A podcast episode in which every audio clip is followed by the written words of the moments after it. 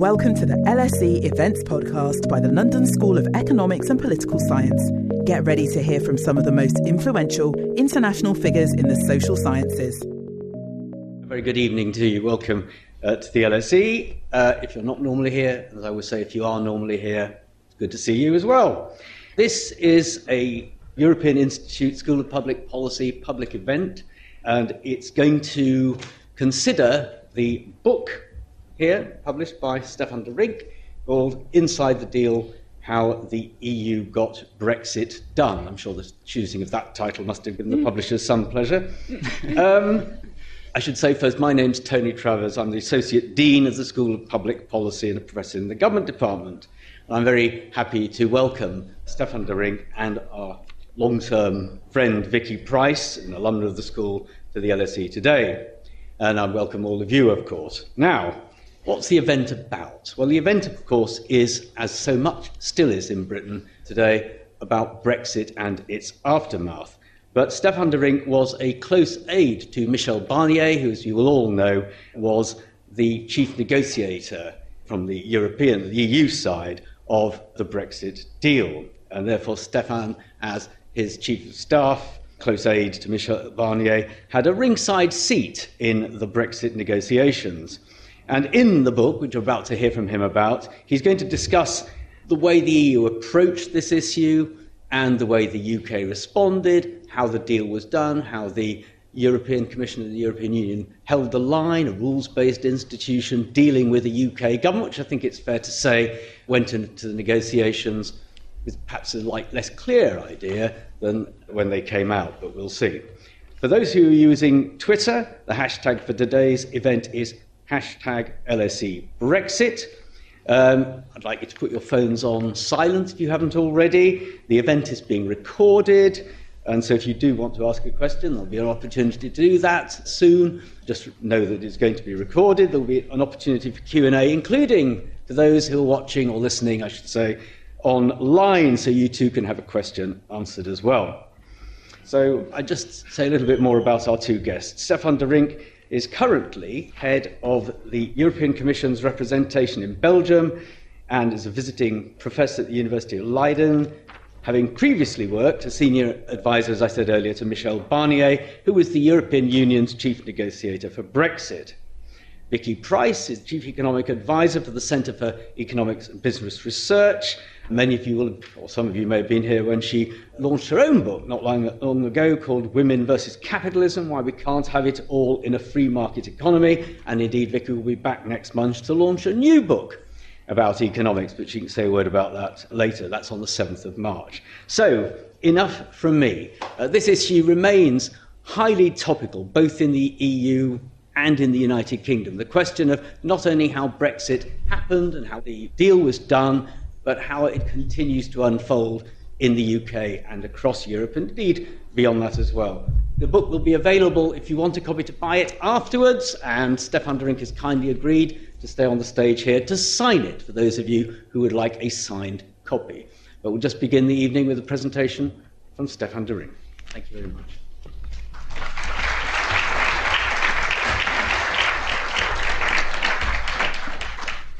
Well, thank you. Professor Travers, Tony, thank you also for giving me the honor of speaking at the London School of Economics. And thank you, Vicky, for accepting to be a discussant. I'm speaking tonight in my capacity as author of this book, Inside the Deal, and how the EU got, got Brexit done. And I'm not speaking in my capacity as an EU official. So the book came out a week ago. It covers the period 2016, the June referendum, until early 2021 or until Christmas Day 2020, when we basically presented, or Michel Barnier on Christmas Day presented a draft trade and cooperation agreement to the 27 ambassadors of EU member states in Brussels. So I do not speak as an EU official, I speak as an author, but having pronounced those caveats, I think you will, you may want to agree with me that the period since June 16 till early 21 gives us sufficient material for a, for a conversation tonight. So um, a week ago, it was three years since the UK left the European Union, and the decision by the UK to take back control of its sovereignty rather than pool that sovereignty with other EU member states and with EU institutions was, of course, a momentous one. with many ratifications to this day, and particularly in the UK, where the topic is certainly more topical, I would say, than, than in the EU member states. Now, it will not surprise you that I see pooling sovereignty in the EU as a political act that makes a country stronger and more influential. Certainly, it makes relationships between neighbors, between neighboring member states, easier by organizing free movement of people, by organizing frictionless economic exchanges within a common institutional framework. And that's certainly an important point for the relationships between Ireland and the United Kingdom. So it's not just a point about labor markets and economic efficiency, trade, and the export of goods. More generally, the EU is a political system searching for a consensus between member states in light of common policy challenges or in light of a need to respond to shocks such as the pandemic or the Russian war in Ukraine today. And as an EU member state, one is part of that constant deliberation to search for that consensus and to search for what I would argue are ultimately construction of the common good for, for the European continent. And a country that puts itself outside of that club puts itself, of course, in a different position. It puts itself in a situation where it meets a European Union that negotiates in its own interests which is a very different situation, which is what we always meant when we said the UK is now a third country, or is, has decided to become a third country. But statements by some British politicians, or at least based on their public statements during negotiations, seemed to somehow express surprise at times that the UK had to bargain with the EU from the outside rather than continue to influence the EU from the inside. And that's certainly something that I discuss also in this book. Now, the focus of the book is the Brexit story seen from Brussels or told from Brussels. And it's a very different tale from the Brexit story told in London. The book discusses the unity of the 27 governments and the EU institutions as its main strength during these negotiations. And I have a number of factors which I summarize or want to summarize here by way of introduction of our conversation on how to explain that unity of 27 governments, European Parliament, and European Commission during the Brexit negotiations. And the first one for me would be the primary factor, which was that that unity emerged from a sense of high political responsibility of EU leaders. And by that I mean national governments, national prime ministers, people like the German Chancellor, the French President, the Dutch Minister President, and other leaders in the European Council. Because in 2016, the EU came out of many crises. The euro crisis had been incredibly divisive. Grexit was the issue of the day in July 2015, but luckily avoided. Migration was a very divisive crisis between member states. And those national government leaders, what I call EU leaders, many of whom are also confronted with anti EU or Eurosceptic parties in their domestic public debates, saw in Brexit yet another risk for an existential challenge to the European Union and wanted to avoid that. And people like Matteo Salvini in Italy, as I quote in a book, said after the referendum, Italy should not be the last country to leave the sinking ship. So this led certainly to a very firm stand on the side of the EU that membership had to matter, and that a country that was a member of the EU obviously had more benefits than a country that decided to leave. Beyond that sense of political responsibility I describe in the book, especially in the early chapters, the co construction of a negotiation mandate between us in the Commission and the 27 governments, also with the support of the European Parliament. It was a co creation, and that is not the usual way sometimes that the EU institutions work. There was a lot of going back and forth interaction between officials in the Council, officials in the Commission, national diplomats to co create that mandate, which led in April 2017, a third factor for me in terms of unity, a very crystal clear negotiation mandate. General, but based on very clear principles, notably the integrity of the single market, safeguarding the autonomy of EU decision making without the UK post Brexit, and a number of other principles. And it's interesting to note, in my view, that this is also a trade off. Because people realized that the UK leaving the EU would be a short term cost for the European Union. But the choice was made to safeguard the internal market, to safeguard the autonomy of EU decision making, and to create those clear principles, because medium longer term, without those principles, the costs would have been higher.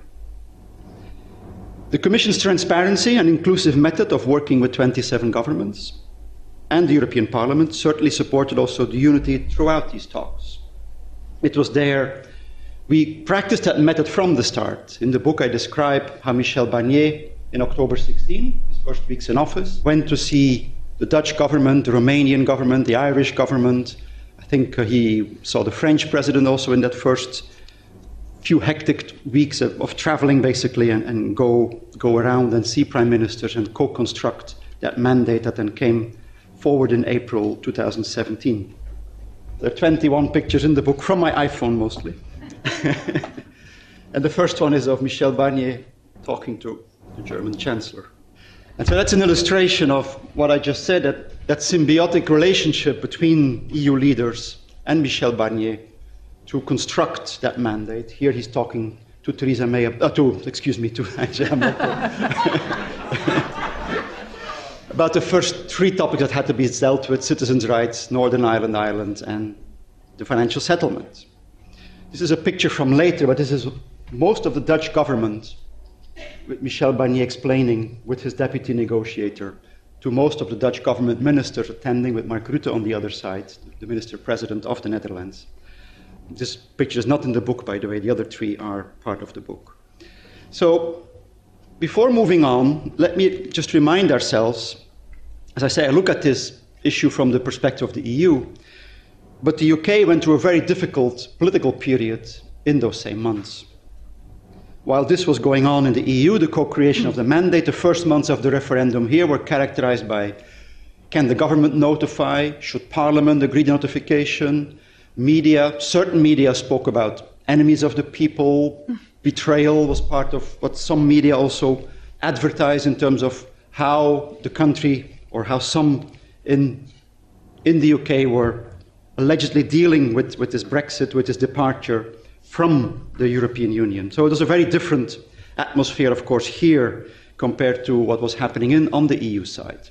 And Theresa May then also called elections after notifying, not before notifying, expecting that she would win a comfortable majority and, in her words, make a success of Brexit, which of course also did not happen. And that's also a key factor that runs throughout the book how we from our side had to deal with a difficult political situation for the UK government as well. Um, by the way, many people back then thought in Brussels they must be uncorking the champagne, our government is weaker, has been denied the majority by the voter. The opposite was actually true, I argue in the book. And we had actually wished for a strong government majority for either party to be able to negotiate with a strong partner on this crucial issue. My final point on the unity comes back to the negotiations and the sequencing of the talks. Just showed Barnier's three points with Angela Merkel. We avoided talks on the future relationship and focused on the divorce settlements. And the important point there for me was that the EU team managed to deliver on what member states wanted for citizens' rights, mostly, 90%, with exception of some family reunion rights and some other issues. The financial settlement we managed to deliver. And that created certainly a high amount of trust from the 27 governments and from these 27 diplomats in the European Commission as a negotiator. The unity was already crucial at that point during the divorce negotiations, and even more in 2018 during a volatile British political situation, for us to practice patience in these negotiations.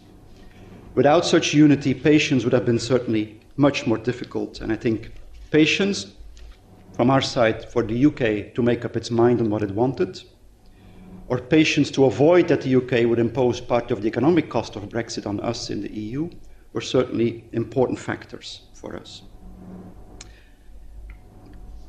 And maybe before moving on, let me make one more point on this, because the unity of 27 governments gave us, of course, a more comfortable position than UK negotiators, at least until December 19, when Boris Johnson won then a decisive majority in the elections because UK negotiators had a divided parliament on, which, on, on whose behalf they were negotiating.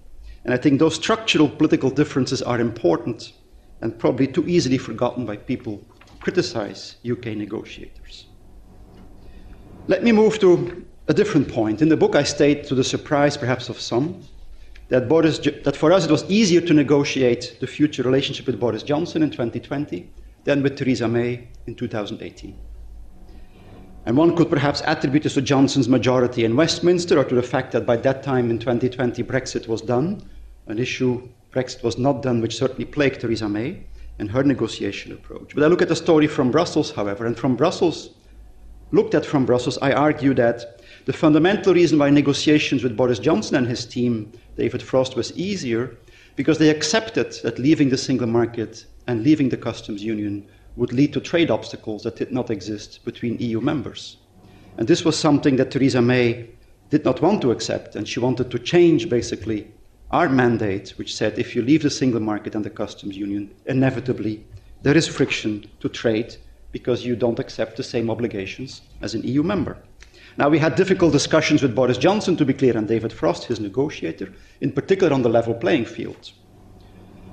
David Frost initially contested that a minimal free trade agreement would have to include level playing field commitments and robust safeguards for the level playing field. Because, in his words, as a sovereign equal of UK EU, those issues did not have their place in such a free trade agreement. My book has a specific chapter on the level playing field that explains that it would have been impossible from our side to negotiate any free trade agreement without having robust safeguards to the level playing field. Indeed, the first conversation I document in the book of Barnier with one of the government leaders, Mark Rutte, and it was clear from October 16 that the level playing field was a deal breaker for many national governments. So that was clear for us already in the first months after the referendum. But the discussions with Frost and Johnson were somewhat easier because they accepted that paradigm that underlied our mandate of having a free trade agreement and therefore inevitable friction that did not exist between EU members.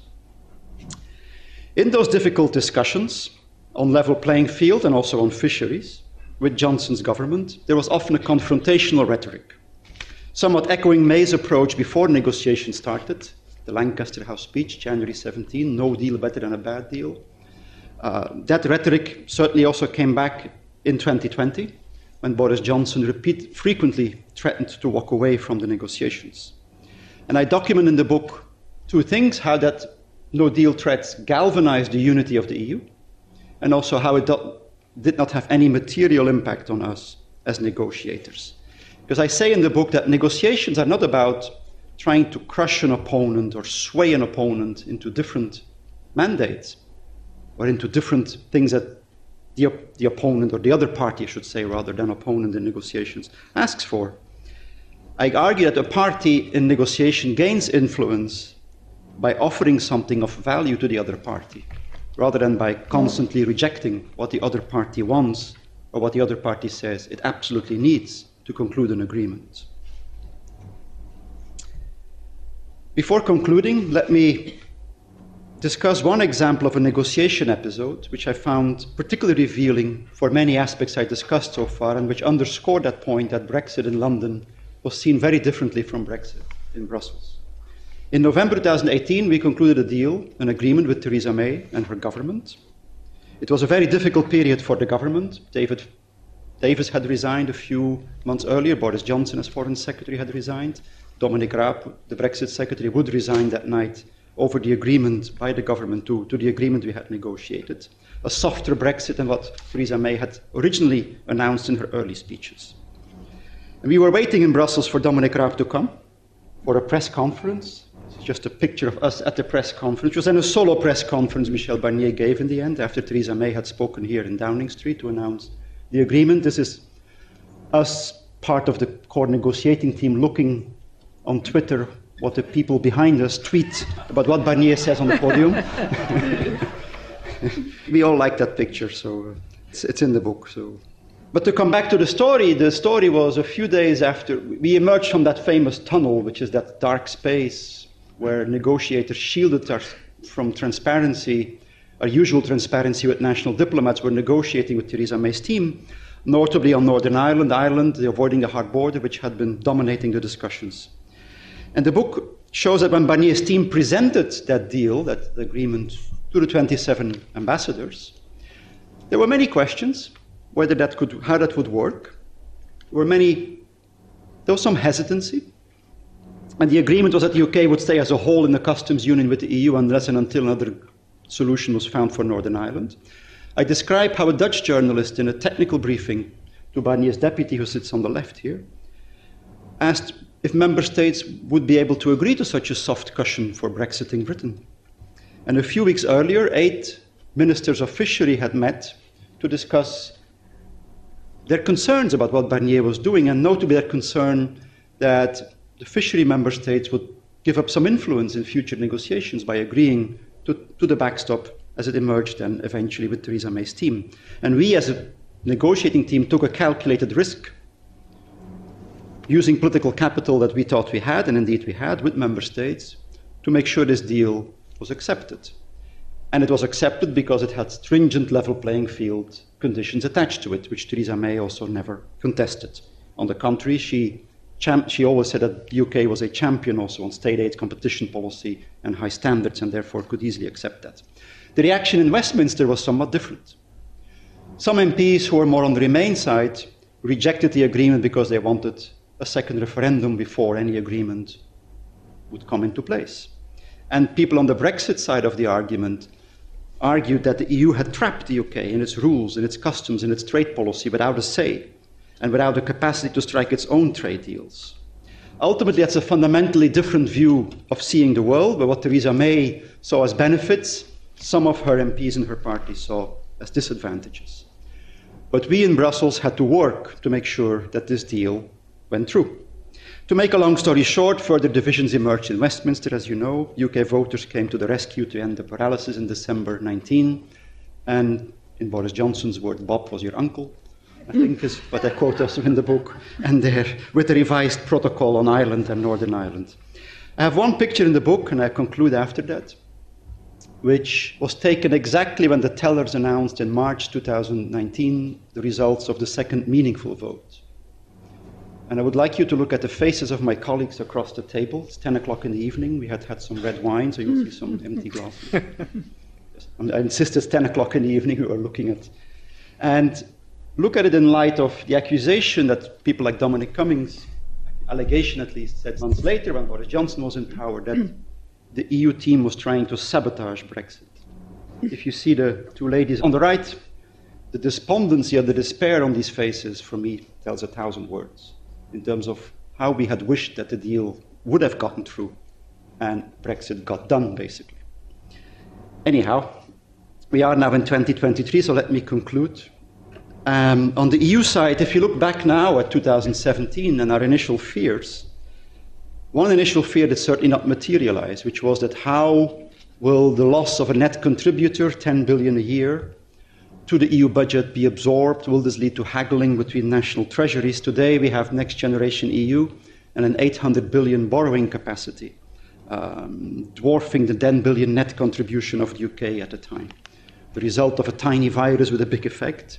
And there is more unity, I would say, today in the EU than there was pre 2016. If you look at how it approached pandemic or how it reacts now to the Russian war in Ukraine. I wrote this book because I would hope that, we, that I'm respectful of the UK in this book, respectful also of negotiators who had to work in very difficult circumstances. Um, and I hope that by explaining the logic of the EU, we can come to a better common understanding of what happened in that period, looking back. And I think looking back is important in terms of going forwards, and hopefully a better common understanding and the understanding of the logic of the European Union, how it negotiated, can also be helpful for a more constructive relationship going forwards from here onwards. Thank you very much. Hi, I'm interrupting this event to tell you about another awesome LSE podcast that we think you'd enjoy. LSE IQ asks social scientists and other experts to answer one intelligent question, like why do people believe in conspiracy theories? Or can we afford the super rich? Come check us out. Just search for LSE IQ wherever you get your podcasts. Now, back to the event. Now we're going to hear a, a, response from Vicky Pryce, who, in addition to her current role, of course, was once the head of the government's economic service and uh, chief economist at was what is today the business department. Thank you. Um, thank you very much for taking us through what the book says. And you and I discussed it just a little bit before uh, so that I know what to focus on. It's um, really interesting when you look at the UK's response or, or thoughts about the whole process by comparison to where you came from. And I think there was huge misunderstanding in terms of the power balance between the UK and Europe. Um, and I think there was a belief that uh, Europe couldn't do without us, but obviously it can. And also, it was obvious to anyone who was watching it from here, particularly with a little bit of, of, of European background, which I have got, being Greek and having, of course, uh, seen how Europe dealt with Greece, that Britain didn't stand a chance. And it's exactly what happened at, at the end of the day. Uh, but I think it's quite interesting to, to just go through some of what you have in the book because uh, it looks like what we've got here in the UK is a bit of a Brexit curse. If you just look at what's happened to all our prime ministers, I mean, Cameron had to resign.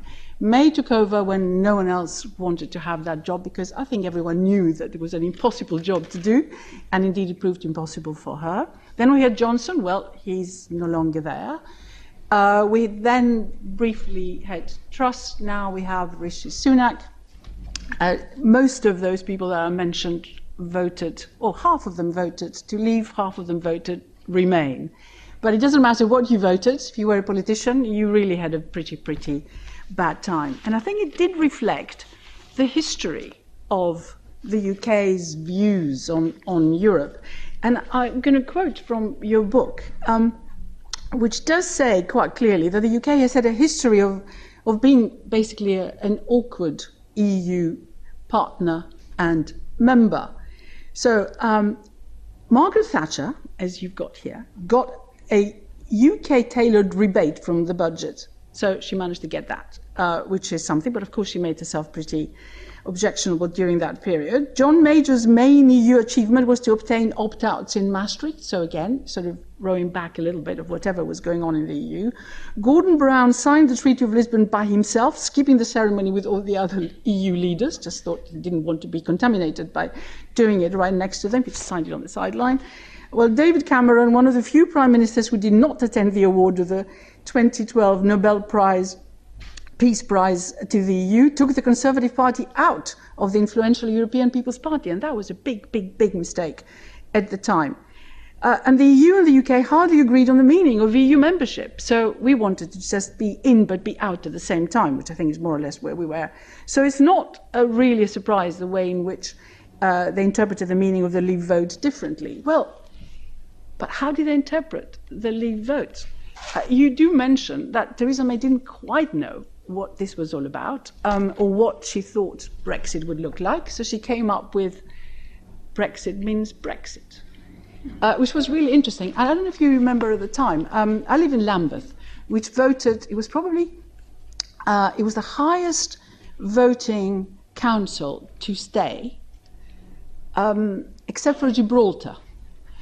And uh, they were still looking, apparently, for the one person in Gibraltar who voted uh, to, to leave. Um, but it is extraordinary because obviously the, the council took it quite seriously, or at least they tried to cope with this. So, um, and I remember pretty soon afterwards, there was a, lot going on in Brixton. I live very, very close to Brixton. And you would drive down uh, Acre Lane, and there would be great big banners sort of attracting you to go to Brixton and do various things there.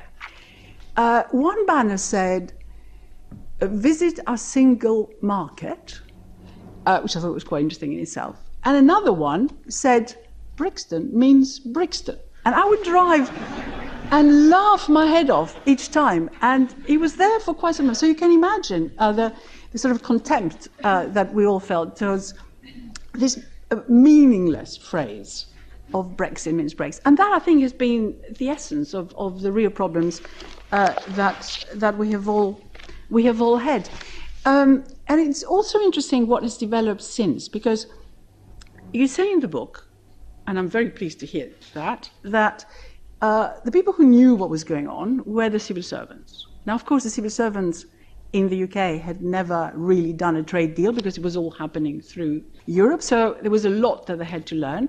But by comparison to the politicians, I mean, they knew what they were doing, and you found uh, dealing with them, you know, pretty convincing. Um, but of course, the current government doesn't seem to think very highly of them. We heard about Jacob Rees-Mogg wanting to, uh, well, reduce the number of civil servants. That plan, by the way, has been abandoned. Uh, but nevertheless, a lot of attacks on the civil servants not doing the right thing, not even going in when they work because they all want to work from home. Uh, what are they exactly contributing? But in the book, it is quite obvious that the only people who knew anything about what was going on were the civil servants because you do also attack, attack, well, I shouldn't say that because, of course, you are still a um, functionary, in, but you do say some interesting things about um, the media. Mm-hmm. And I think what you say is that um, the influential reporters and columnists in London don't understand the EU at all. Probably they don't speak any of the languages, uh, and they write basically what is fed to them by the Westminster bubble. Uh, and that's what they do. Well, if that is the case, then obviously the population here thinks differently too. So things which appear to be a great victory for the UK, or at least sold as a great victory, are not a victory at all.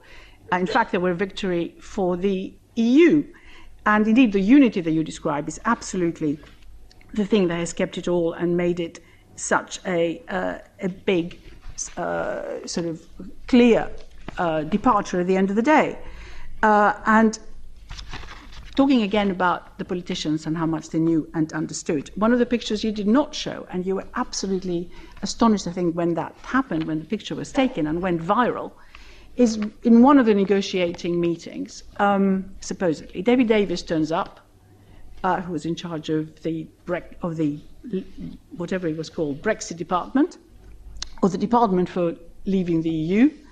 Um, and the picture shows Barnier with loads and loads of papers and really, really well briefed on one side of this table. And across the, the, the table, David Davis with no papers at all. And, and of course, it's not terribly surprising because I remember watching um, uh, BBC, the sort of Westminster channel, and uh, David Davis was asked in Parliament about this report put together by the civil service, which had looked at the request of the government at all the aspects of the economy and their departments, and they were asked to put a report together on what the implications would be. Uh, that report was pretty damning because it was leaked, so people were able to access it. And David Davis was asked uh, well, but have you read the report of your own government? He says, well, I don't bother to read anything economists write, or something like that. Uh, which, of course, adds to the Michael Gove um, comment. I mean, this country has had enough of, of experts. So, evidence wasn't really listened to, and even during those negotiations, uh, the background uh, that the politicians came with was already fixed in their minds. Now, where are we now? I mean, that should have been the 50th anniversary of us joining the European community, uh, which, of course, now we have left. Um, this is the third year, of course, of, of having left uh, properly. But it is also the 10th anniversary of Cameron's Bloomberg speech, which heralded the, uh, the referendum, which, of course, led to um, Brexit at the end of the day and the issues that we've all suffered uh, since. Now, uh, well, you could say, all right, we have left uh, and uh, we can cope with it, and we still have, you know, relationship with Europe of some sort. But the truth is that the economic implications have been very, very significant. When you look at growth, when you look at trade, when you look at people, when you look at scientific collaboration, uh, all the calculations are that we have already lost in terms of productivity and competitiveness uh, but finally, the population is beginning to wake up. It's quite recent. The opinion polls now show that the majority of people think it was a mistake. Uh, it is extraordinary to think that through years, such an important country was fed misinformation about the whole issue of being members of the EU and not really focusing on uh, what the single market has to give us. Now, I'm speaking not just as a or remain or Remainer or whatever it is that, that, one may be uh, of labeled as, but as an economist who had done quite a lot of work in this area. And quite a lot of work, not just recently. I was one of the first people to work on the Cecchini report, which many of you are too young to have even been born when it was done. um, which was called The Cost of Non Europe in the late 80s. So I was responsible for one bit of it. I was a partner at KPMG, and there were other consulting firms that did all, uh, looked at particular sectors, and then we put it all together and looked at the implications of this, which were very significant in terms of having a single market because of the benefits it brings uh, eventually to consumers, low prices. They're both short-term direct uh, uh, impacts, and there are also, of course, long-term dynamic impacts. Well, this particular study has been revisited. So I will end with this, and it shows some extraordinary data, and that was just a couple of years ago where it shows that the single market is found to have increased trade between EU members by 109% on average for goods and 58% for tradable services, way above what a free trade agreement might actually give you, which of course is what we are.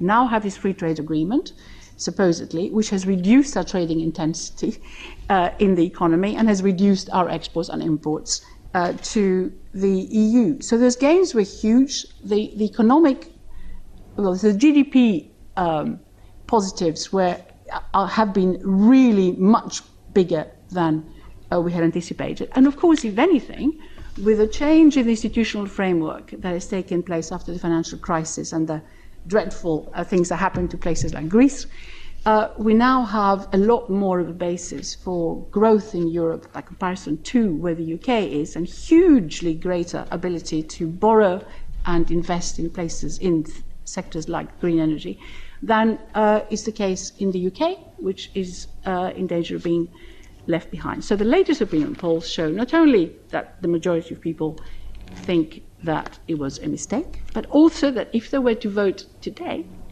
they would vote to stay. Thank you.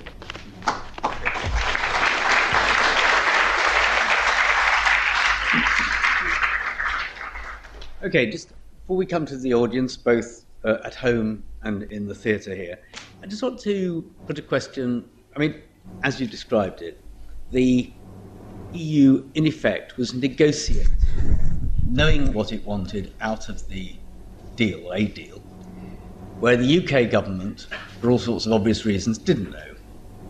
Put it as simple as they were negotiating something without an end point. Now, that, in a sense, is an easy accusation, but you could argue, take the case the other way around, that the EU didn't have to put what it was negotiating to 27 legislatures as it went along, whereas the UK did.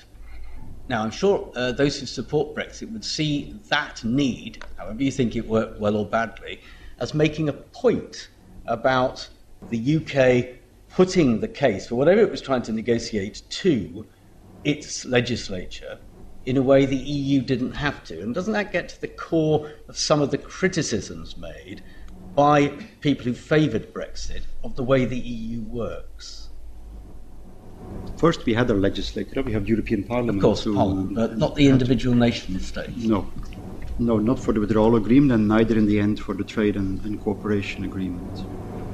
I guess what you're saying is it's more political here than on, on the Brussels side.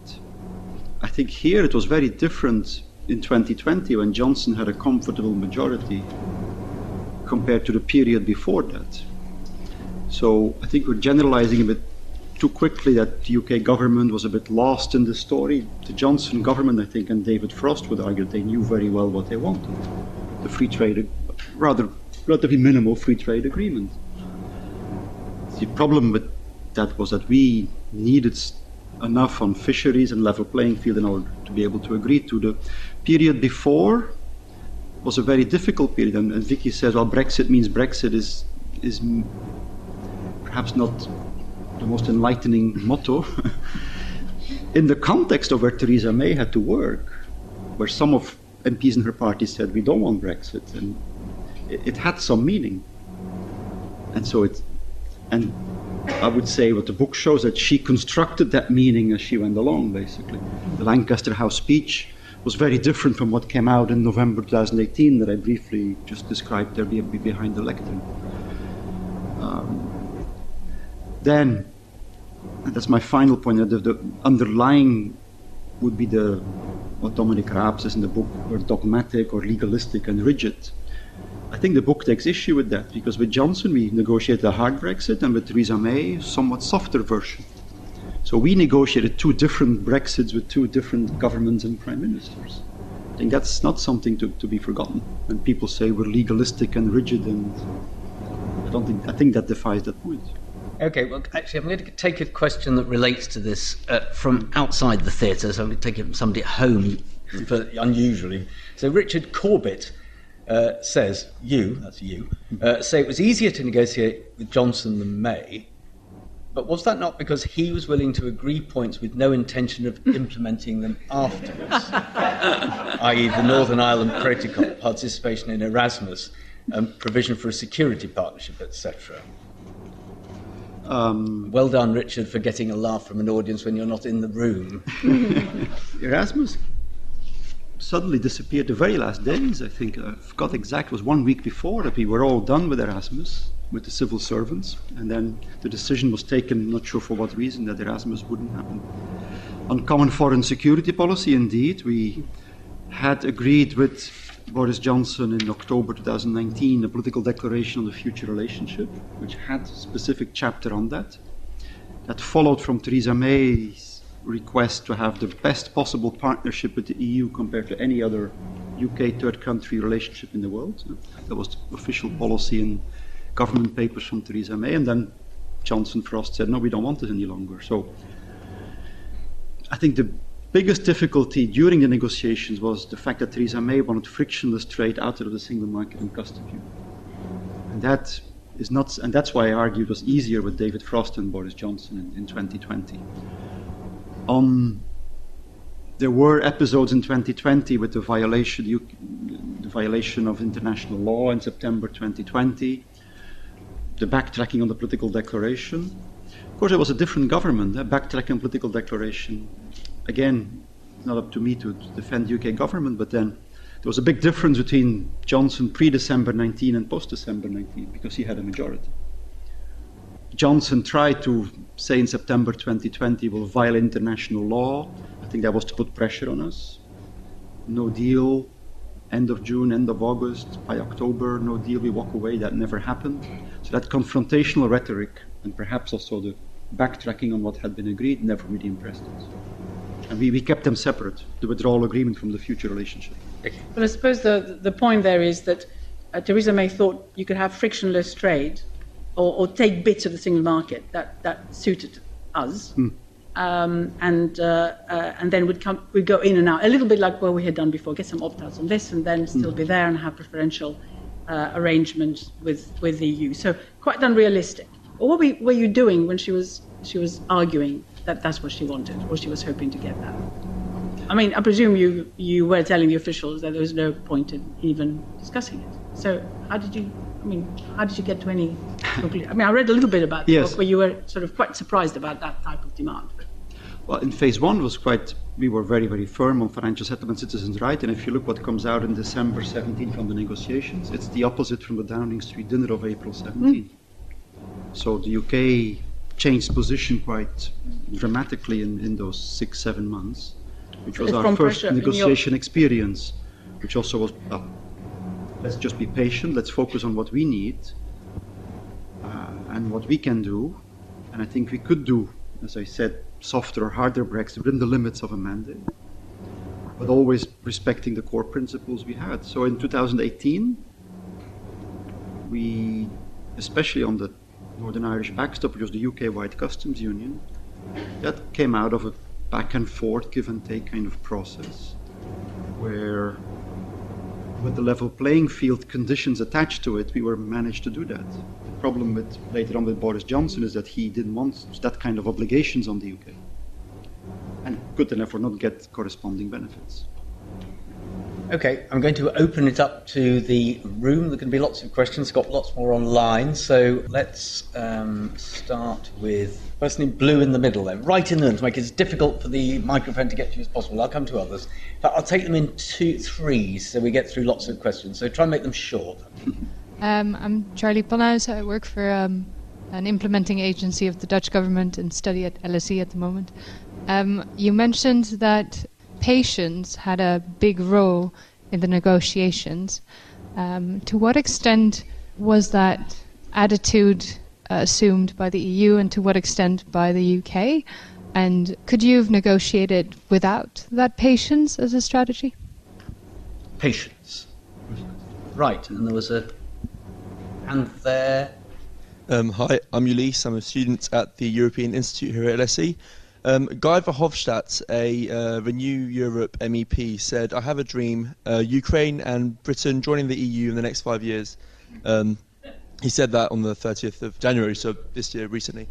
Do you think that's realistic from the EU perspective? As in, does the EU, would the EU be open and um, would the EU want the UK to rejoin the EU in the next five years? And I think I read Michel Barnier quoted the other day in the Telegraph saying that the EU would welcome the EU, UK back at any time. back there. Hello, my name is Danny Hatton. I work here at the LSE. The great villain, quote unquote, of the referendum were the Leavers, I imagine, uh, in the minds of most people here. But I can also see that during the negotiation period, the great villain, quote unquote, were the Remainers. Uh, just how frustrating was it in Brussels to see people who, at all costs, seemed to refuse to engage in the process in the hopes that they could just stop the whole thing? Paradox indeed. Right. Uh, do you want to have a go at those three? yes. It's a great question on patience, especially needed when we were confronted with three types of situations a threat to walk away, a UK which hadn't made up its mind on what it wanted. I quote one ambassador in 2018 that it's hard to negotiate with a country that doesn't know what it wants. And that was in the context of a divided government, a divided conservative party in the House of Commons. Some people wanted no deal, others wanted no Brexit. Uh, we'll come to that on the Remain side. And what helped us, I, the unity, of course, made sure we, we could practice that, but also the clarity of our mandate, I think. There was no way that we could agree to something that violated the core of our mandate. And so, as long as that was not there, member states would not basically say, just wait, right? I mean, uh, in the book I describe when Johnson came into power, it was like do or die, ditch the backstop, and, and member states I describe in the book said, well, the only thing we can do is wait. So that's that's an example of patience, basically, at a crucial time of negotiations. I can't say that it wasn't nerve-wracking at times. Sometimes it's you get quite nervous when you're patient. okay, on Guy Verhofstadt and Michel Barnier, a French Gaullist who was quoted in the Daily Telegraph. for what you say, I I, am talking here as an author of this book. I'm also an EU official, so I have to be a little bit careful in terms of what I, what I say to that. But what I would say, two things is one is the EU is changing, obviously. I spoke about an 800 billion borrowing capacity, which is called Next Generation EU post pandemic. We use the peace facility for funding of national arms to, to Ukraine. So national deliveries are funded by the EU partly funded by the EU. So there's greater defense cooperation. That is, there is a lot of happening in the, the industrial deal, Green Deal. So the EU is evolving as as we speak, right? So and, and deepening uh, with eight, nine countries wanting to join. Uh, Balkans, Ukraine, and some others. So.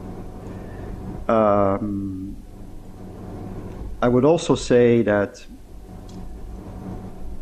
we are in a different situation today, and it's not so much about rejoin, but in terms of the relationship going forward from the period of the book, which is a period of acrimony, also in, especially till, until Brexit was done, and that then comes to the Remain question. Um, Robert Peston is on the cover there. The Brexit you'll never hear about from a British negotiator, an important book, but it's also the Brexit you perhaps never hear about from the Remain people that came to see Michel Barnier and found a negotiator who said, Well, I'm working for a deal. And that's hence my picture that I showed.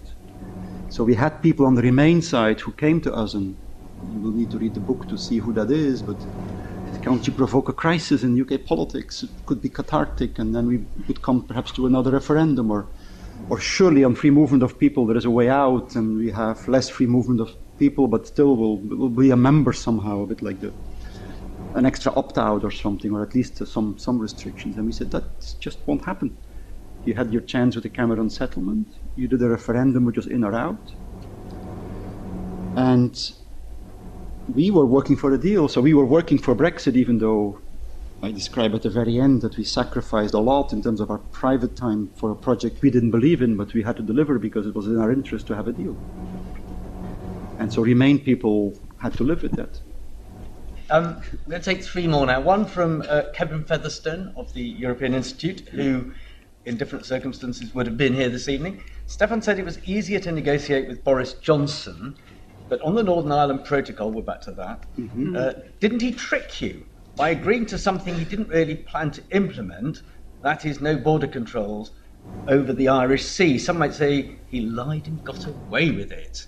But I mean, bringing that down to where we are now, though, in a sense, the it looks as if perhaps in order to get the final deal, the EU is going to have to soften its position compared with what was in the protocol discussed. So I'll add that to Kevin's other sharp question. And down the front here, there, there was somebody at the back, I remember vaguely, but yes, please. Uh, thank you. Uh, Sheila Page. I, I've worked on trade agreements in the past.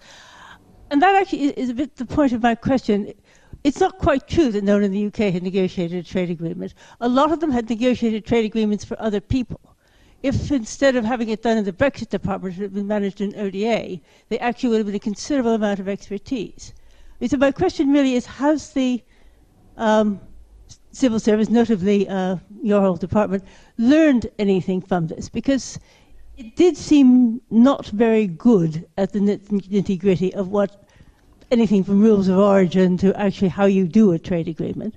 It seems to have forgotten about things like movement of musicians, of research, uh, funding, and things like that. I mean, has it learned anything about trying to draw in expertise from the rest of the UK government or indeed the rest of UK society? Good question. I'll put that on to Vicky first when we get there. And there was one other arm down there. So I've got three questions again. Um, hi. Thank you for your time uh, tonight. Um, so, from the outside, it seemed that all the discussions around fishing territories and the fishing industries were quite uh, important and conflictual. Um, my question is was this true? But also, more generally, do you think that all the pain points that gets out into the media are very reflective of the reality and how does public opinion influence those day-to-day negotiations? Vicky, can I take you first this time? I know, it's Stefaan's book, mm. but, but the, the precise point about, let me paraphrase, did the civil service not fail in the way it's sometimes described by uh, Brexiteers, but fail Remainers as well? Did it fail both? Well, the civil service, of course, I, I, I, was a civil servant and I worked in the trade department. So, uh, Emery, you, you've got a point, as you know, you know for well that um, uh, the, through the, the period that we were members of the EU, a lot of the trade deals and negotiations were actually done from Brussels with support. Um, but one hadn't really sat down and, and, and agreed a new deal. But of course, every little bit of how the single market was developing was done with all the civil servants working on this and, and advising. And also, when it came to state aid rules, which are just about to be abolished, it seems, in Europe, um, we knew how to negotiate with that. And of course, we had all sorts of uh, dealings with Europe on what to do with the financial services and the service sector overall, e-commerce and so on. So, so there were those issues that were dealt with quite well in the past. Uh, but of course, when it comes to changing uh, how you work. You've mentioned the rules of origin, which basically, for those who don't know, it means that the agreement that has been signed uh, requires one to um, prove that whatever it is that we're selling on the merchandise side is uh, mostly UK, and everything that isn't, because we're no longer members of the customs union, uh, needs to be properly declared. And if the customs that, or the tariffs that we charge are not the same as what the EU charges, we have to uh, adjust. So that's roughly how it works. Uh, and we, or if uh, the percentage is acceptable, you still need to prove that that is the case. So you don't have to pay any extra tariffs on this, and but you need documentation. So there's all that plus everything else in terms of uh, ensuring that, that um, Uh, you've gone through various processes, particularly on agricultural food and sanitary regulations and all that, which increase the cost. So, but those things uh, have added to the complication of it all and have added to the need of um, businesses to get the advice. Before, on normal export stuff, there was a lot of support that, that the various agencies that the, the, the department was involved in could do. After that, it has become a little bit more difficult because you require those experts. But in addition, the government has gone out to recruit any trade expert they can possibly think of who may have negotiated a trade deal with somebody, some remote island anywhere. Uh, and they did that. Uh, and they did bring people in. Um, uh, but the interesting thing is that there weren't very many of them around that you can get from outside the EU itself. Um, that, and that can easily come and do the, the, the negotiation with, with Europe, or perhaps help us with any other uh, countries. But we did bring lots of Australians um, to help us, and, and, and, and a few others. Uh, has the civil service learned a lot from that? Uh, well, we have managed to do loads and loads of trade deals in the last in the last couple of years. Many of them, though, were simply rolling over what the EU already had. Uh, we've done some new ones, like with Australia, and we've done them rather badly because basically we've helped those countries rather than necessarily helping our agricultural sector or our fisheries sector, by the way, which is uh, screaming, saying let down by the Brexit deal. So, um, Kevin Featherstone's question is it in the sense the the way the protocol was signed? I mean, I'm, I'm certainly adding to his point, sort of um, meaning that in the end the EU will have to compromise a bit more than it meant to. Could I just say one thing on civil servants? Because I, I'm a civil servant, so I have to be careful on, on your question on today. But it's very hard for civil servants to work for a divided government. What do you do as a civil servant? You gain time, you try not to commit. That's why I say in the book. I document in the book February 2018 where I think four or five members of the Theresa May's government gave speeches on the future relationship, and one contradicted the other. So if you're a civil servant working for that government, that's not an easy job. and so you try to slow down and, and gain time. Well, they were deliberately, deliberately ambiguous to hold the coalition together in the cabinet, weren't they? That's what they were doing. Um, but people were briefing against each other, that document in the book. And, okay. Sorry. There are two chapters in the book on the, the negotiations on the protocol on Northern Ireland with Boris Johnson and two on Theresa May. And it's that chapter is quite um, on Johnson's Downing Street operation quite remarkable for the discrepancy between what was happening in the actual negotiations and what was fed by some people in Downing Street to the media. Um, so there was times when I would look at the UK media with belligerent confrontational rhetoric and leaks as well on the same day as we had made good progress in the, in the actual talks in Brussels. That has always struck me. And I come back to Vicky's initial points on the media, I think, and there's at least one in this room, but there's some brilliant journalists who have made a very, who understood very well uh, what was happening in, in, in, these negotiations. So I wouldn't want to make this a general statement on UK media, but I came to know quite a bit of editors also in London, and from there were a number of people who didn't understand the EU enough. They told me literally to play their role as fourth estate and, and keep and hold the government to account. And there's part of the media where, as I describe again in the book, the pre-existing views on the EU just feed the angle of, of, of the news desk, sometimes to the despair of their Brussels correspondents. Um, so on the question is quite direct on, um, yes. the personality of the prime minister. That's not something I feel at liberty. I can't. Okay. I can't look into his head. I just okay. can document in the book that I think he? Boris Johnson understood very well the details of what he agreed to in October 19. So people think he's maybe not a details man, which is what I got as a question. That's certainly not the image that comes out of the book in October okay. 19. And we don't um, fisheries question. No, well, yes, that's a very good question again. Uh, it was very difficult. It was the last issue standing. Yeah, after we concluded level playing field, on the 24th of December 2020, we, the only issue was fisheries. And partly you have to understand that member states with fishing interests, and there are five, six, seven, eight, depending a bit. But for them to agree deliberately to a deal that hurts their fishing industry is not easy. So for some member states, what David Frost was arguing until October 2020 was basically a no deal situation because a prime minister or, or, or, a government leader cannot stand up to his or her fishing community and say, well, we have a good deal um, with the UK, just not for, for you. that's, not a, that's, a, that's not a winning situation. So we had to find a way out, and we did with quite a bit of give and take on both sides. For us, we have a six year transition period where it goes from like 100 to 75, and we have mm. sustained the quota over time. This issue will no doubt come back in 26 uh, in terms of access to waters, but then there's also an issue of access to energy grids, and all that is linked deliberately so in, in this. Uh, in, but, in, the agreement. Mm. But the question is, if I may, uh, how much was understood about what the implications of this agreement would be?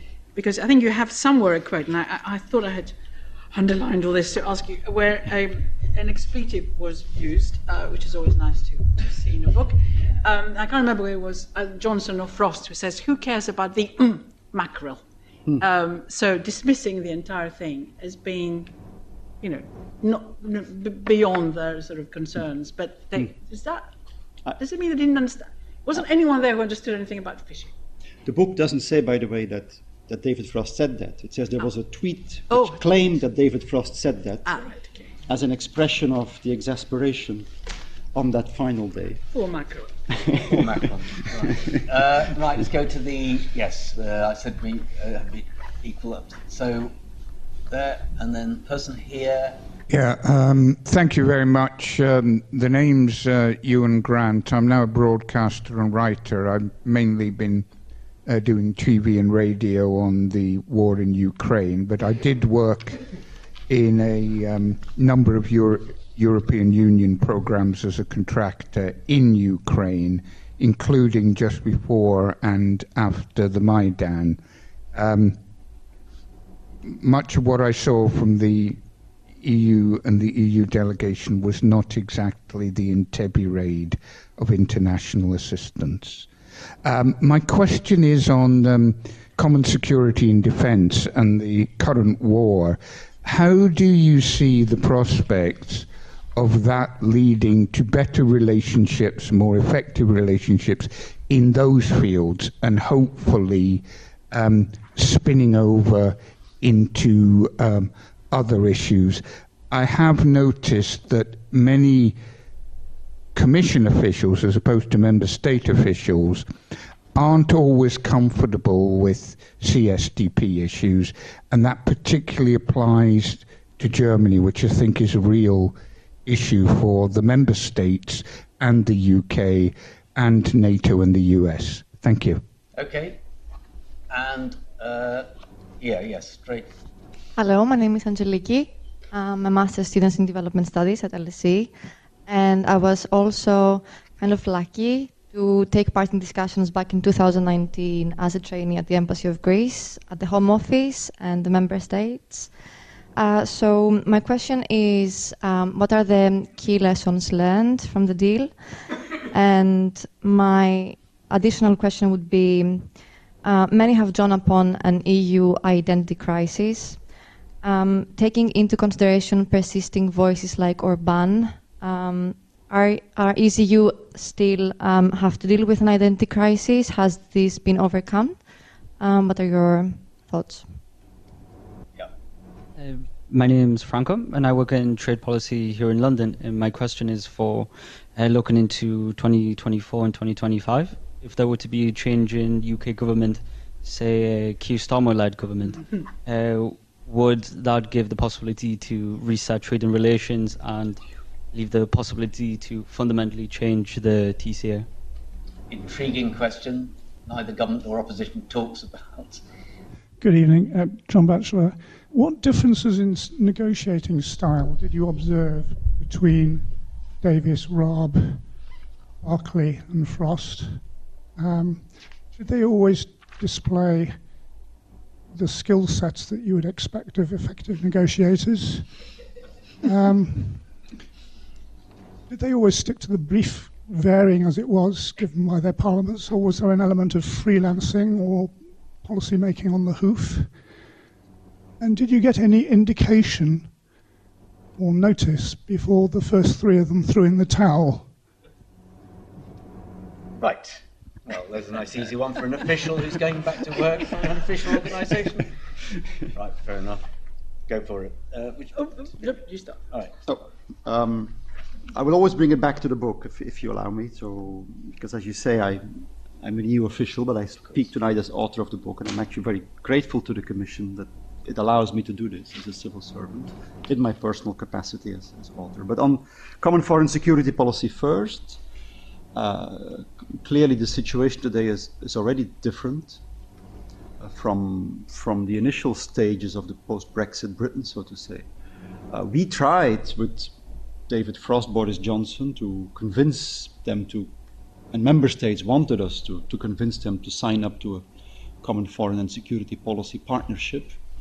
We even published a text uh, even though we said to our member states, look, David Frost doesn't want it, Johnson doesn't want it, there's no point to ask something which the other party doesn't want. It comes back a bit to the negotiation style of approach. Why ask something if the other party says we don't, we really don't want that? Um, it has changed in the meantime. Eh? If you think about the first months after when Brexit happened, the end of transition period, the EU ambassador here, diplomatic immunity, all of that was a bit of a mini row. Um, the first focus of, of the UK was certainly to work bilaterally with member states. And then at some point it also changed with Liz Truss, who attended the Common Foreign, and Secu- the, foreign, the Foreign Policy Council, together with Antony Blinken and other foreign secretaries or, or ministers of foreign affairs from other countries. So that was already an important change in a way that ex- symbolically expressed that. And then there is the European political community now, which will be hosted also in the UK, first in Moldova in June, uh, and later on Spain, the UK. So that's also an expression of can we discuss things that are geopolitically, strategically important. So that's uh, outside of the EU structures, but still an important, an important new forum. But it was not for want of trying on our side that we don't have a common foreign and security policy partnership today, or a structured dialogue, or, or those kind of issues. On the question of lessons learned, and, um, and you mentioned Viktor Orban. In the book, Viktor Orban is a strong supporter of EU unity on the Brexit negotiations. Uh, and at some point, the UK diplomats tried to work with different countries, and could the unity be broken? That never worked, and I wouldn't also know why any of the 27 EU leaders would have broken the unity for the sake of, of what? For them. You know, what, what, what would be in it for, for someone? To break a unity which certainly the Franco-German alliance and other countries certainly wanted to maintain, and all countries wanted to maintain. If you look, look back, the key lesson for me is if you nego- it sounds very trivial, but if you negotiate, know what you want, be clear about what you want. There's no point in confronting the other party and telling the other party. that was quite remarkable for me sometimes that negotiators would tell us you're not asking EU for the right things. You're making the wrong choices, you EU. What you what you try to do is not in your own interest. UK people would say, British people, negotiators would say, I'm like, this is our position. like, whether you think this is our, this is the choice we collectively made, and and so respect the mandate of the other party, but try to work with that mandate. Um, and then to come back to the negotiators, well, we had four. Again, with David Frost, that government knew what it wanted. It's, it was a harder Brexit, perhaps economically more damaging, than, but that was what the government wanted. And that was therefore within that paradigm of Canada with level playing field conditions uh, and the fishery issue, which, which was a complicated one. Um, I think the most difficult part with the previous negotiators, especially the David Davis, Dominic was they were part of a government that denied that leaving the single market did have to have a negative economic impact. That was the most difficult part. And then they tried to work with trust and we no longer have common institutions where you can trust us, UK. Member states trust each other because they have common institutions that make sure that what is agreed is implemented and enforced. And there's a court of justice ultimately to do it if, if need be and impose fines even on member states if they don't play by the rules that were agreed. once you're outside of that structure, trust is, is not something that works in terms of trade and, and, and standards and, and all those kind of issues. Um, yeah, I think I, So, yeah, perhaps just a couple of things, but going back to to whether um, Boris Johnson was not intending to implement anything that he signed. Questioner um, asked that. Question, yes. Um, well, what we've seen, interestingly enough, is that uh, we haven't done what we said we were going to do in terms of controls at the border uh, for goods coming in. And, and certainly we've been delaying them and delaying them, whereas they do exist at the other side of the channel. We haven't got them here. And, and I do, we do know that there is, unless it's been withdrawn, there is a legal challenge to the UK, which actually, uh, you know, there's been yet another legal challenge recently in terms of, you know, some of the um, the intentions that we have on on uh, in rela- in relation to regulations that exist here, and there is a concern, and it was in all the pa- in the papers over the weekend that uh, the EU will um, make life much more difficult and impose more trade restrictions if we start um, the, the burning, if you like, the bonfire of all the regulations that are now uh, in our statute books, which we want to eliminate or get rid of by the end of the year, supposedly. Um, and of course, loads of them have to do with environment and uh, standards for labour and so on. So if those were to happen and the competitive balance sort of changed, if you like, then the EU uh, will reciprocate. What we have seen so far is the EU threatens to, but doesn't actually do it. Uh, so it'd be interesting. I mean, I would quite like to hear what, whether you think that um, we are indeed moving into that more litigational uh, environment. But on the other hand, we are making some progress supposedly on the Northern Ireland Protocol, so that may help. Uh, so, so that's the one thing. But uh, when it comes to what we might do with uh, an election, um, we were discussing this before. Would we be, if we were, let's let's be in dreamland that we decide to go back in and there is some sort of referendum that gets us there or whatever, or at least start considering it. There is a question of do we join the euro as well? Would that be part of the obligation or not? Um, but also, frankly, so far, uh, our leaders, that includes uh, the Lib Dems, who uh, had been so in favour of another referendum, and that caused them to lose a huge amount of their, their, the number of MPs in the, in the election that followed. Everyone is very scared in this country to really, in political party, to say that we are, we will be considering going back in. In fact, if anything, Keir Starmer has reinforced the view uh, that uh, we're not going back and that we just have to make Brexit work better. Uh, now, that may just be to win an election, and things may change after this political uh, will, but uh, the question really is given that there are, for me, that there are so many areas where we haven't got an agreement yet, whether it's in the financial sector, whether it is in the movement of uh, musicians and others, whether it's easier access to students or anything like that, whether it's Horizon, where we still haven't paid uh, the amount of money to get us in, whether really there is, from your experience, the ability to just do a better deal, um, uh, or whether it's just wishful thinking. Okay, well, we'll one more question on that. I'm going to ask another one uh, from uh, outside the room, um, Anne Corbett, um, LSE Consulting. Uh, you're, you, given that Rick, Vicky's just mentioned Horizon, your book tells us that negotiators had, agreed continued UK access to the Erasmus programme. What was the EU reaction when you learned that one, the UK government then turned the deal down, and two, that it already had its own mobility programme Turing ready for launching? Yes, we were ready. Uh, the initial ask from the UK was could we stay in Erasmus for half of the period, which we said no. Either you, you're in it or you're not in it. So it's the whole period till the end of 27. And then we negotiated the details of that deal, and it, the, someone pulled the plug at the last minute. Um, so Someone? Well, Downing Street, Boris Johnson, the Prime Minister, I would, I would think, yeah, with, with, or at least with his, with his approval. Obviously, with his approval. Did you get any Uh, sense of why they pulled it? Mm, It's hard for me to say. Maybe there was an issue of political symbolism in there. Erasmus is a kind of symbol of Europeanness, or I don't know if that was part of it. It's, it's for me, the questions. are- I can't. Yeah, I can only from the receiving end say we were ready to give it. We had negotiated it, and, and basically we. Yeah, it needs, takes two to tango, as they say. Okay, there's more questions from the audience actually. Let's take one there and one here. One there. Take three again. Thank you. Hi, Stefaan. Uh, I'm Chris Morris. I was a, a BBC journalist based in Brussels for a long time and then covering the events the book describes. You're um, mentioned in here. Stefaan, I'm going to take you back to the issue of Boris Johnson, if I may, and, and please do answer this question as the author of the book rather than as a, a somewhat cautious EU official. Um, you said it's an intriguing thing you said that he understood the fact that there are trade-offs involved in leaving, leaving the single market, and yet his public position was to pretend, pretend that those trade-offs didn't exist.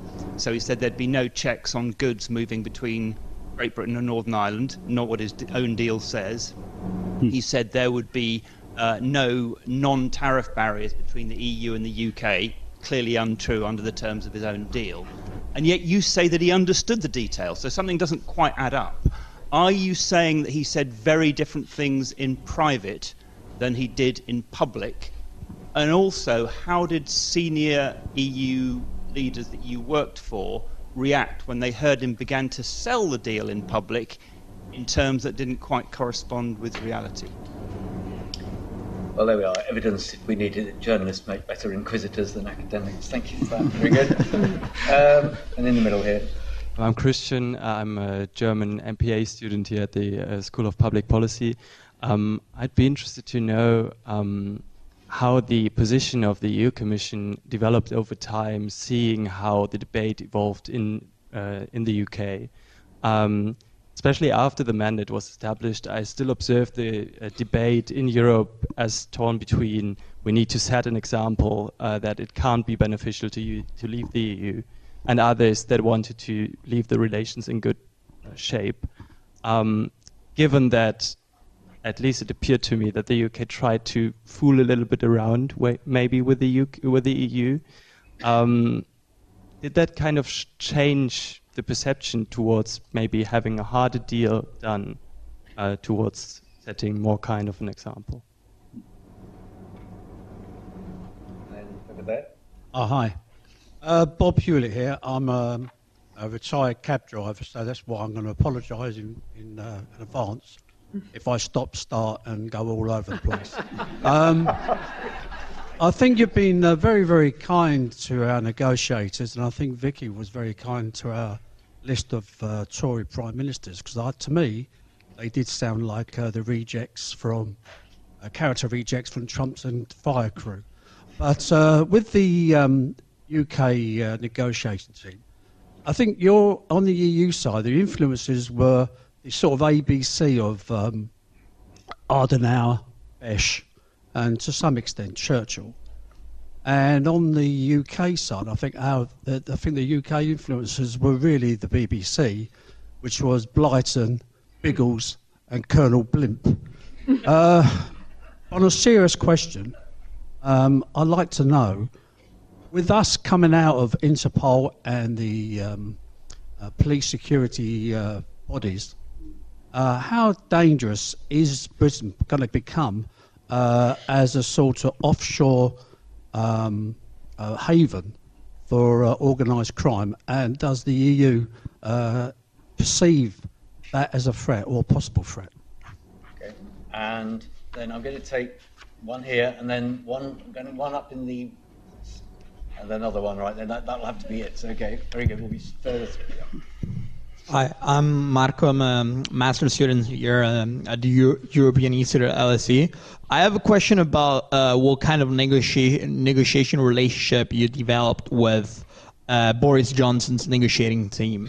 Um, were they acting like tough negotiators, or like did they have uh, did they have a tough attitude in general? Was the I- interaction tense? And if that's the case, what what impact did this have on the final out- outcome of the negotiation? Thank you. Okay, and we'll get to up in the uh, circle. Yep. Thank you. Um, Christopher Prentice, former British diplomat. Um, could I ask you to go back to the earlier stage in, in the um, negotiations to the point of the triggering of Article 51? And, and that is sometimes identified as the um, fundamental first error tactical error, putting all the pressure on the British side, having having um, launched a two-year process with no idea of what you wanted to get out of it or what your position was. Had sense prevailed and uh, that government not triggered Article 51 until they had decided what a British position was, what would have happened? How, how would we still be in some um, hellish circle of being having voted to go out but never having got even into the negotiation? Almost answered your own question there, but nevertheless, good. And here, then that might be the last one. Hello, I'm Andrew Lone, I'm a lawyer. Um, given that there are so many aspects of the deal we've negotiated with the EU that have yet to finally land Northern Ireland, fishing, visas to enter the EU, and so on and so on have we in fact got Brexit done? Um, and indeed, what do we need to, what further needs to be done to actually get Brexit done? Where, where will it land? It's an interesting question because I'm certainly reading a number of um, pro Brexit commentators recently. They've definitely sort of detached the idea of leaving the European Union from getting Brexit done, which I think is a, an interesting further iteration. What I had asked earlier, but Mm-hmm. it's more or less the same question, is, is that perhaps that is what Keir Starmer thinks he might be able to achieve, and, and uh, or it may all be achieved before that, of course. And, um, so, and whether it's doable is the real question. What does it actually mean? What does it require for that to happen? So, There's a lot there. Yes, there is a lot. It seems to me that Brexit is a word with many different meanings, right? yes, but the subtitle is "How the EU got Brexit done?" which is a bit cheeky, but it's basically oh to say, well, we we we never wanted to sabotage the project, unlike what some media or even political advisors in, in this country were saying. Uh, but, but you're right that you know there's there's a review clause, there is a 2026 energy slash fisheries issue. There are there are sunset clauses to adequacy and equivalence agreements. You refer to migration issues. Uh, there is a lot there, and it seems to me that yeah, that the UK as such a close third country will always have to come to an understanding and see what it wants to basically perhaps ask from the EU. Uh, which brings me a bit to speculative questions. I'm not going to enter too much, but there's two things I want to say on future. One is we fought hard against what David Frost and, and, and Johnson wanted to have this. I'm going to get very nerdy for a second. This overarching governance agreement, which is basically a partnership council, which says we can also have supplementing agreements and you plug them in there. It's like a plug and play kind of thing. So, but before people get too excited, of course, you it has it will have to be also in the EU's interest. And what I write in the book, the defense of the EU's interest, is, is certainly something which will continue guiding the EU. And it is in the EU's interest to have a closer and better relationship. But we will need to see what kind of terms member states will want, will want to define on that. I'm taking them in the reverse order, perhaps. So, tactical error, Article 50. My argument in the book, it has been made as, a, as an argument by people who said we should have taken more time, perhaps sound out capitals. None of the capitals wanted to talk to the British government before the letter had been sent. Because the letter is the formal act under the treaty to leave the EU. So, was there perhaps a better process possible within the UK on what do we want from this? What does it mean 52% want to leave? Um, can we have our cake and eat it in terms of pro? My policy is pro having cake and pro eating it. Is come back to Boris Johnson, uh, what he said to the BBC, I think, to Laura Kuenssberg, from what I recall. So, so was that? I, I would say, from the EU side, we were waiting for the letter. Whether a different process had been possible here, possibly. And of course, with the benefit of hindsight in the book, we say Theresa May's first speeches were about a hard Brexit, and what came out of the process was not, not exactly that. But by that time, she had certainly raised expectations with some MPs and what she was trying to, to deliver, certainly. But you did Uh, say there in the book on that one, before you yeah. leave that uh, the fact that uh, from triggering it you had sort of two years, Hmm. yes, there could be a transition period, possibly, was actually was to the disbenefit of the Brits in terms of the negotiating. So, because it, all the cards were with you. But the clock is ticking, as Mm. we used to say, and that's something which goes back to Giscard d'Estaing, the, the changes of the treaty. I mean, I remember that Nigel Farage was in saying at that time when Article 50 was introduced. We need some kind of ticking clock because we can't be a prisoner forever of never ending negotiations. Ticking clock is fine, but it, of course, it, it, mm. in terms of your first point of power imbalance in the negotiation, the patience was clearly on our side. Also, the, the huge agenda for the UK in terms of negotiating Brexit, preparing domestically, talking to third countries about post Brexit trade deals. It was an enormous agenda, obviously, too. On security cooperation, it's less good than as an EU member, obviously, but there is a decent amount of security cooperation underpinned by the Convention of Human Rights as a, as a um, issue of compliance and finding the right balance between the state and security and protecting people's rights. But that's in there. It's not real-time database access compared to what the UK asked, but there is some other mechanism to get access, a bit more cumbersome. Uh, I'm going a bit quickly here, but um, setting an example is not what we try to do, I think. I mean, it's just a natural fact of Brexit that you have less benefits and less obligations uh, because you want more sovereignty or take back control of sovereignty. So it, I wouldn't say that as setting an example, it's just the act of Brexit itself leads to diminished benefits and diminished obligations. So, in terms of the question from the German MBA student, I think that's basically what I would say to, to setting an example. Did our negotiating position develop over time more in 2020 than before, I would say? Because before we were sticking to the withdrawal agreement and the withdrawal issues. On the future relationship, there was more give and take on level playing fields. It wasn't exactly what our mandate said, it is more complex. A number of issues we wanted have not been achieved. Uh, there was a bit of give and take there with uh, on state aids and other issues, but the core of what we wanted has been put in there. Also in terms of enforcement, which was a crucial point for us uh, enforcement domestically as well by UK courts. Um, and then the final one is on the uh, yes. Never praise a journalist in public. You get a, difficult question. um, it's it's hard for me to to comment on. You know, I can only say look at the command paper or the Greenwich speech of Boris Johnson in February 2020 was the start of the relationships on the future. And what came out, David Frost said, I realize this is a short term adjustment cost for us as a country in Brexit. So he realized there were trade obstacles in what he was trying to negotiate. And, and he believed in that, so that's, that's basically the model he believed in. And he was Johnson's negotiator, so I, yeah, I what I can say is that we never took the no deal threat seriously. Well, we took them seriously, but it wouldn't change our mandate, let's put it like that. And so we were focused on what we wanted.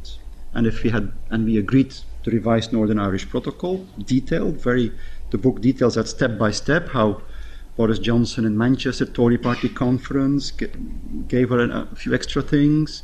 Step by step, we came to an understanding in exchange for, for the consent vote the, by the Northern Irish Legislative Assembly members. Okay, we're just past eight, but you know, there's a tradition in uh, certainly in British um, sort of political comment programs to a jolly question at the end. It's, it's a serious question, uh, as well as one that I think will make people sort of smile. Um, and actually, although it comes from the vice chair of the European movement of the UK, I suspect many on the Brexit side would be interested in knowing this, the answer to this question as well. Do you think that negotiating the UK's re entry into the EU will be easier or harder than the negotiations for the UK to leave the EU? There's no ticking clock. There's no ticking clock. That's the answer to it. But, and, and. It's, I think, first, and let's come back to the question from, from the gentleman up there. Um, when the letter came to us, for us, Brexit was a reality. We turned the page, regrettably, but we managed it. When I still follow, and I still follow UK media, I still keep reading about Remainers and Brexiters. It's a more powerful identity than Labour or Conservative, well, I, according but, to political science. But, well, okay, I, I believe political science. I was once one by training, so I'm still one, I guess. But for me, there seems to be first uh, the necessary debate here on what that means. And, and get over that distinction that apparently is a strong identity, as you say. Because then, yeah, I think that's a precondition for any process to be healthy. And Vicky, do, do you think if, if, if mm. stress if the because you know both sides are thinking about this, whether you know those who want to ensure the UK is less likely to, and those who would like to rejoin, if such a thing were on the table. How do you think it would play out? Well, uh, what we saw in the referendum itself is that economics didn't really play the big the big part that we all hoped it would, but now economics is is is getting into the debate a bit more because everyone can see what the implications of this have been. Now, of course, we had COVID, we had the energy, the, the war in Ukraine, what it meant for the energy uh, prices, and, and, so on. So you can't quite you know, separate it. But there is a lot of evidence that we're suffering long-term uh, decline in the economy by comparison to others. So it really uh, would depend, therefore, you know, people's livelihoods, productivity, which has really suffered quite significantly already, uh, trade, so jobs and quality of jobs and pay for those jobs um, is something which I think might determine at the end of the day what people really think about being prepared to go through this process of rethinking, rejoining. And as I said, the polls are changing. There's no doubt that they are changing. Um, whether they there is enough, uh, there will be enough political will to do something about it, and whether, of course, how Europe would would react. Because I read from your book that, as far as you're concerned, Europe is concerned, Brexit is done, hmm. and you've got loads of other things to think about rather hmm. than having to deal with those difficult Brits who make life, you know, harder for you. And we have nine countries already that want to join. That's true. Another so we have uh, General de Gaulle, after all, got there ahead of everybody on that subject. Um, I think it's just also worth adding, that though the polling has shifted substantially, people are still a bit mm, about another referendum. If it came to that, they're much more sceptical about the horrors unleashed by the referendum, uh, or at least the, the sort of near culture war issue that I think that turned into. So, uh, anyway, we'll see. Look, uh, thank you all for all your questions and those online. I'm sorry, everybody online, I didn't get to all your questions, but thank you all for joining us. There will now be an opportunity to buy a copy of the book and come up and have, a, have it signed, should you so desire. Uh, so I'd just like to thank uh, Vicky Pryce and Stefaan De Rynck and all of you for what's been a fascinating evening. Thank you for listening. You can subscribe to the LSE Events podcast on your favourite podcast app and help other listeners discover us by leaving a review. Visit lse.ac.uk forward slash events to find out what's on next. We hope you join us at another LSE event soon.